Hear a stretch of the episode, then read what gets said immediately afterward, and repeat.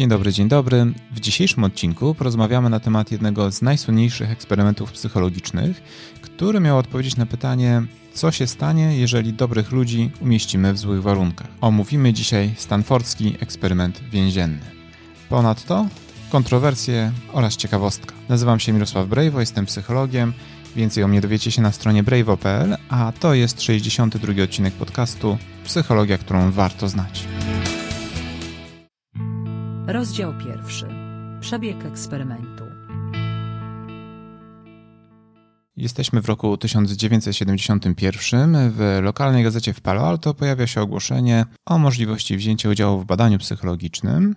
Co ważne, jest to dość kusząca oferta, ponieważ za każdy dzień udziału w badaniu uczestnicy będą dostawali 15 dolarów, co w dzisiejszych czasach byłoby bliższe 90. W efekcie tego ogłoszenia zgłosiło się 75 osób, z którymi przeprowadzono wywiady i wybrano takie osoby, które nie miały wcześniej przeszłości kryminalnej, nie miały żadnych zaburzeń zdrowia psychicznego i ogólnie cieszyły się dobrym zdrowiem fizycznym. W efekcie wybrano grupę składającą się z 18 osób.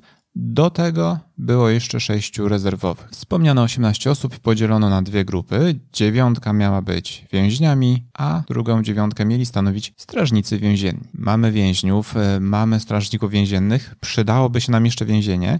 No i faktycznie takie więzienie stworzono w podziemiach e, Uniwersytetu Stanforda. Przerobiono tam drzwi, żeby wyglądały na bardziej więzienne, przygotowano izolatkę, zamontowano również kamerę i interkom po to, żeby móc e, podsłuchiwać, co dzieje się tym więzieniu. Nie wiem, czy zauważyliście, ale eksperyment Stanleya Milgrama, o którym mówiłem wam w odcinku 40, gdzie osoby badane miały fundować uderzenia prądem o bardzo, bardzo dużej mocy osobom, które słabo przyswajały informacje, również miało miejsce w piwnicy uniwersytetu, chociaż w tym przypadku był to Yale. Jak więc widać, e, piwnice uniwersytetów bywają bardzo niebezpieczne, więc zdecydowanie lepiej trzymać się poziomów od zera w górę. A jeśli przypadkiem zostawiliście auto w parkingu podziemnym uniwersytetu? Trudno, zostawcie. Pociągi też są spoko. A co do eksperymentu Stanleya Milgrama, mam dla Was ciekawostkę. Ciekawostka. Artykuł opublikowany w 2017 roku sugeruje, że nawet 72% osób badanych w eksperymencie Milgrama miało wątpliwości co do tego, czy wstrząsy były prawdziwe. A to z perspektywy wiarygodności badania oczywiście bardzo duża wątpliwość,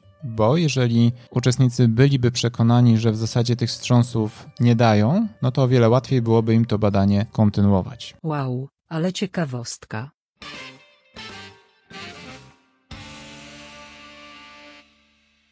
Wróćmy do naszego więzienia. Mamy sierpień 71 roku i jak osoby badane dostały się do miejsca badania, czyli więzienia w podziemiach uniwersytetu. Jeżeli chodzi o strażników, docierali oni po prostu we własnym zakresie tak, jak e, dociera się do pracy. Przy czym warto zwrócić uwagę na to, że strażników było dziewięciu, ale pracowali oni na trzy ośmiogodzinne zmiany. Czyli w praktyce w danym momencie w więzieniu było trzech strażników. Jeżeli chodzi natomiast o więźniów, sytuacja była bardziej złożona, można by powiedzieć wręcz efektowna, ponieważ w dość losowych momentach e, przyjeżdżała po nich do domu policja i aresztowała ich pod zarzutem, w zależności od osoby, napadu albo włamania i byli oni zakuwani w kajdanki publicznie przy sąsiadach i wywożeni najpierw na komisariat policji, gdzie pobierano ich odciski palców, e, spisywano różne rzeczy i następnie wywożono ich do wspomnianego więzienia. Gdy już tam byli po spotkaniu z naczelnikiem e, więzienia, e, byli rozbierani do naga, odwszawiani, dawano im długie białe koszule i to miał być ich jedyny ubiór z numerem więźnia. Ponadto mieli na głowie nosić pończochę, co wiem, że brzmi dość dziwnie i pewnie trochę takie było, a w założeniu miał to być odpowiednik ogolenia głowy, bo chodziło o to, żeby stworzyć tutaj jak najbardziej podobne do więziennych standardy. Celem oczywiście było również upokorzenie i ujednolicenie więźniów, żeby byli jak najbardziej do siebie podobni. Tutaj warto dodać, że tworząc plan eksperymentu, jednym z konsultantów był między innymi człowiek, który spędził 17 lat w więzieniu, po to, żeby podzielił się swoimi spostrzeżeniami. Co do strażników, e, byli oni ubrani jednolicie w coś jakby mundury.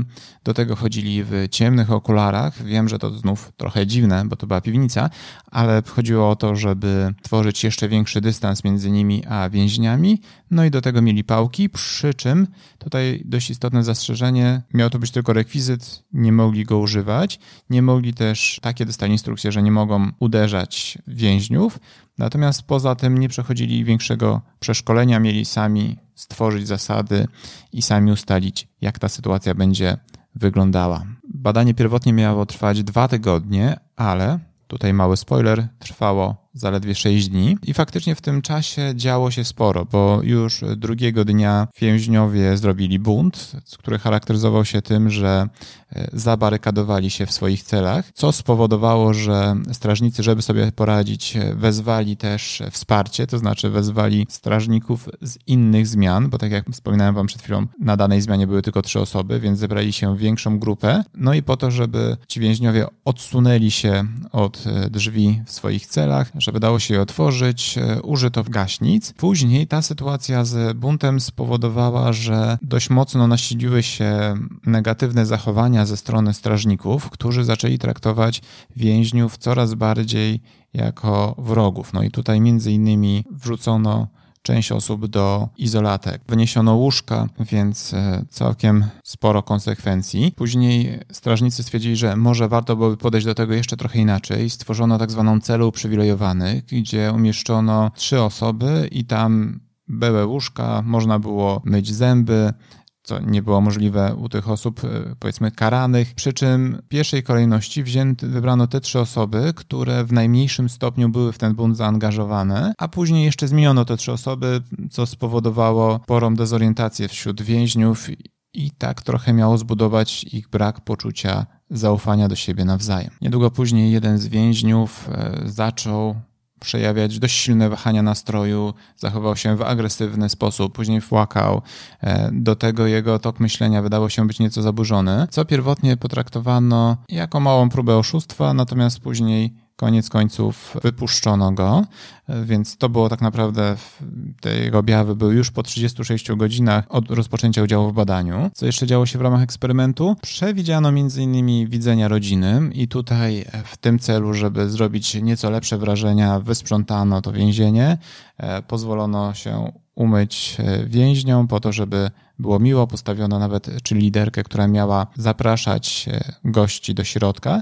Przy czym i tutaj, żeby odtworzyć nieco standardów, kazano gościom czekać około pół godziny i każdy musiał dostać też zgodę naczelnika więzienia. Część osób e, martwiło się nieco o swoich członków rodziny, dzieci i tak ale oddziaływania autorytetów, w tym zresztą samego Filipa Zimbardo, czyli człowieka, który przewodniczył temu badaniu, powodowały, że się nieco uspokajali. Dość istotnym wydarzeniem była też e, próba ucieczki. Przy czym dla jasności próba ucieczki, która nigdy nie miała miejsca. Natomiast e, pojawiła się pogłoska, że ten więzień 8612, czyli ten, o którym wspomniałem, że e, miał e, zauważalne wahania nastroju, że ten więzień chce zebrać grupę swoich znajomych i przyjść odbić więzienie, w efekcie czego się do tego przygotowywano do, do tego stopnia, że Filip Zimbardo nawet porozmawiał z lokalnym więzieniem, czy można byłoby tam przenieść jego więźniów, no ale oczywiście odmówiono. Okazało się oczywiście, że to była pogłoska, że żadnego odbicia więźniów nie było, no ale to jeszcze w większym stopniu zaczęło nasilać agresywne zachowania strażników i takie poniżające względem tych osób, które pełniły rolę więźniów. Ponadto w tym czasie, to cały czas mówimy o sześciu dniach, miała miejsce również komisja zwolnień, której przewodniczył więzień z 17-letnim doświadczeniem, podczas której jednak oczywiście więźniom odmawiano wypuszczenia ich, mówiąc, że może innym razem. Wizytę również miał u nich e, ksiądz, swoją drogą prawdziwy ksiądz, który tutaj miał odgrywać rolę i ten ksiądz im sugerował, że w sumie jedyne, co może im pozwolić opuścić to więzienie, to jest porozmawianie z prawnikiem i pytał ich nawet, czy chcieliby, żeby skontaktować ich z prawnikami. Więc chodziło o to, żeby jeszcze bardziej zacząć ich przekonywać, że w zasadzie to oni już tak naprawdę nie mają wyjścia, choć oczywiście to był eksperyment i mogli opuścić to miejsce w każdej chwili. Kluczowym momentem była chwila, gdy nowy więzień, bo tak jak Wam wspominałem, była lista rezerwowych i w momencie, kiedy ktoś e, no właśnie opuszczał to badanie, no to wprowadzono osobę rezerwową. Jeden z tych rezerwowych, widząc jak wyglądają te warunki, rozpoczął strajk głodowy, e, w efekcie czego umieszczono go w izolatce. To było takie bardzo, bardzo małe pomieszczenie, tam mniej więcej 60 na 60 centymetrów, w której przebywał bardzo długo, bo teoretycznie miał przebywać e, godzinę, w praktyce przebywał tam dużo dłużej. E, nawet strażnicy pytali innych więźniów, czy chcieliby go niejako wykupić z tej izolatki w zamian za oddanie swoich koców, no ale ostatecznie się na to nie zgodzili. E, no i to był też taki moment, gdzie coraz więcej negatywnych, e, agresywnych, wręcz takich maltretujących zachowań zaczynało się pojawiać. No i to doprowadziło do tego, że szóstego dnia rano, czyli następnego dnia po tych wydarzeniach, zakończono eksperyment. Zresztą dość duży wpływ miała na to Christina Maslach, Swoją drogą jedna z bardziej znanych badaczek zajmujących się wypaleniem zawodowym, która kiedy zobaczyła te warunki powiedziała, że to jest e, nieludzkie i należy ten eksperyment e, zakończyć i to też było dość istotnym punktem. Swoją drogą taka ciekawostka, że w prywatnym życiu w kolejnym roku Christina Mazlach została żoną Filipa Zimbardo, który przewodniczył temu badaniu. Po zakończeniu eksperymentu porozmawiano ze wszystkimi jego uczestnikami, żeby im wyjaśnić, e, co tu się działo, omówić różne sytuacje. Uczestnicy mogli być również objęci wsparciem e, psychoterapeutycznym. Według kontaktów w ciągu 10 lat na żadnego z tych uczestników e, to badanie nie miało negatywnego wpływu w dłuższej perspektywie, przynajmniej tak to jest obecnie przedstawiane. No ale właśnie, do czego właściwie to badanie nas doprowadziło? O tym porozmawiamy w kolejnym rozdziale. Rozdział drugi. Wnioski i kontrowersje. Co pokazało nam to badanie? Oczywiście badanie w opisie jest bardzo, bardzo efektowne. Zresztą zaowocowało to między innymi ekranizacjami tego badania, różnymi książkami na jego temat. No i mo można wysnuć z tego wnioski, że badanie faktycznie pokazuje, jak e, umieszczenie ludzi w określonej sytuacji może bardzo mocno wpłynąć na to, że bez względu na to, czy są dobrymi ludźmi, e, że bardzo mocno przyjmują rolę, która jest im narzucona, i w związku z tym, zwłaszcza kiedy mają takie poczucie trochę anonimowości, tak jak ci nasi strażnicy w okularach, to mogą się dopuszczać dość skrajnych zachowań. Mm, przy czym warto w tym wszystkim zaobserwować, że nie można powiedzieć, że wszyscy strażnicy zachowywali się w okrutny sposób, bo jednak część z nich zachowywała się dość przyjacielsko, byśmy powiedzieli. De facto mówi się, że jedna trzecia z nich, przy czym pamiętajmy o tym, że to jest bardzo mała grupa osób, więc jedna trzecia oznacza trzy osoby, które e, zachowywały się dość mocno agresywnie, w tym jeden człowiek, który e, dostał pseudonim e, John Wayne, no bo jak mówił, starał się wzorować trochę na postaciach z westernów i on jakby dominował w różnych przemocowych praktykach, przy czym ze swojej strony mówił, że traktował to nieco jako takie ćwiczenie aktorskie. Warto zauważyć, że również więźniowie według opisu badania weszli w swoją rolę, no i część próbowała E, początkowo, no właśnie się bić, buntować, natomiast dość szybko e, wiele osób, przy czym wiele osób, pamiętajcie, że mówimy cały czas o grupie dziewięciu osób, e, zaczynało zachowywać się w sposób podległy i nawet posługiwać się bardziej swoim numerem więziennym aniżeli imieniem.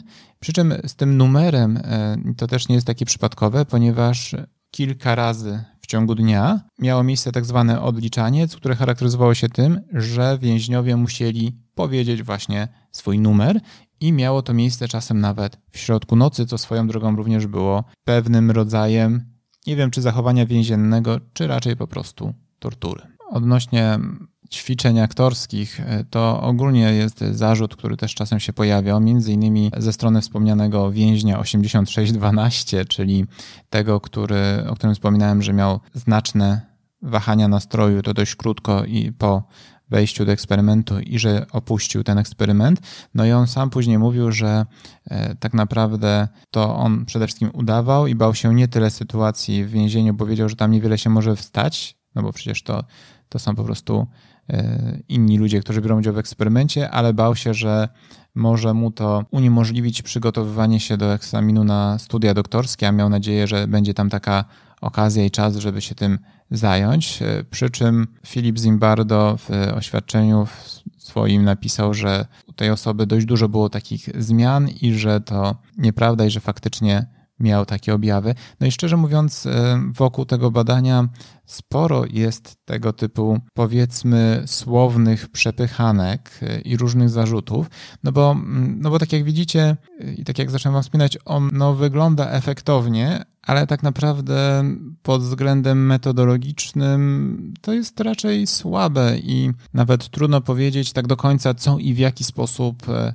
było badane, biorąc pod uwagę po pierwsze niewielką grupę osób, e, po drugie to, że ok, były nagrania, były e, wywiady, ale właściwie do czego one miały prowadzić, to nie do końca jest jasne. Też w 2005 roku pojawił się artykuł, w którym Carlo Prescott, czyli jeden ze współpracowników przy tym badaniu, e, właśnie zasugerował, że no ono nie do końca było uczciwe, że to że tam trochę rzeczy było naciąganych.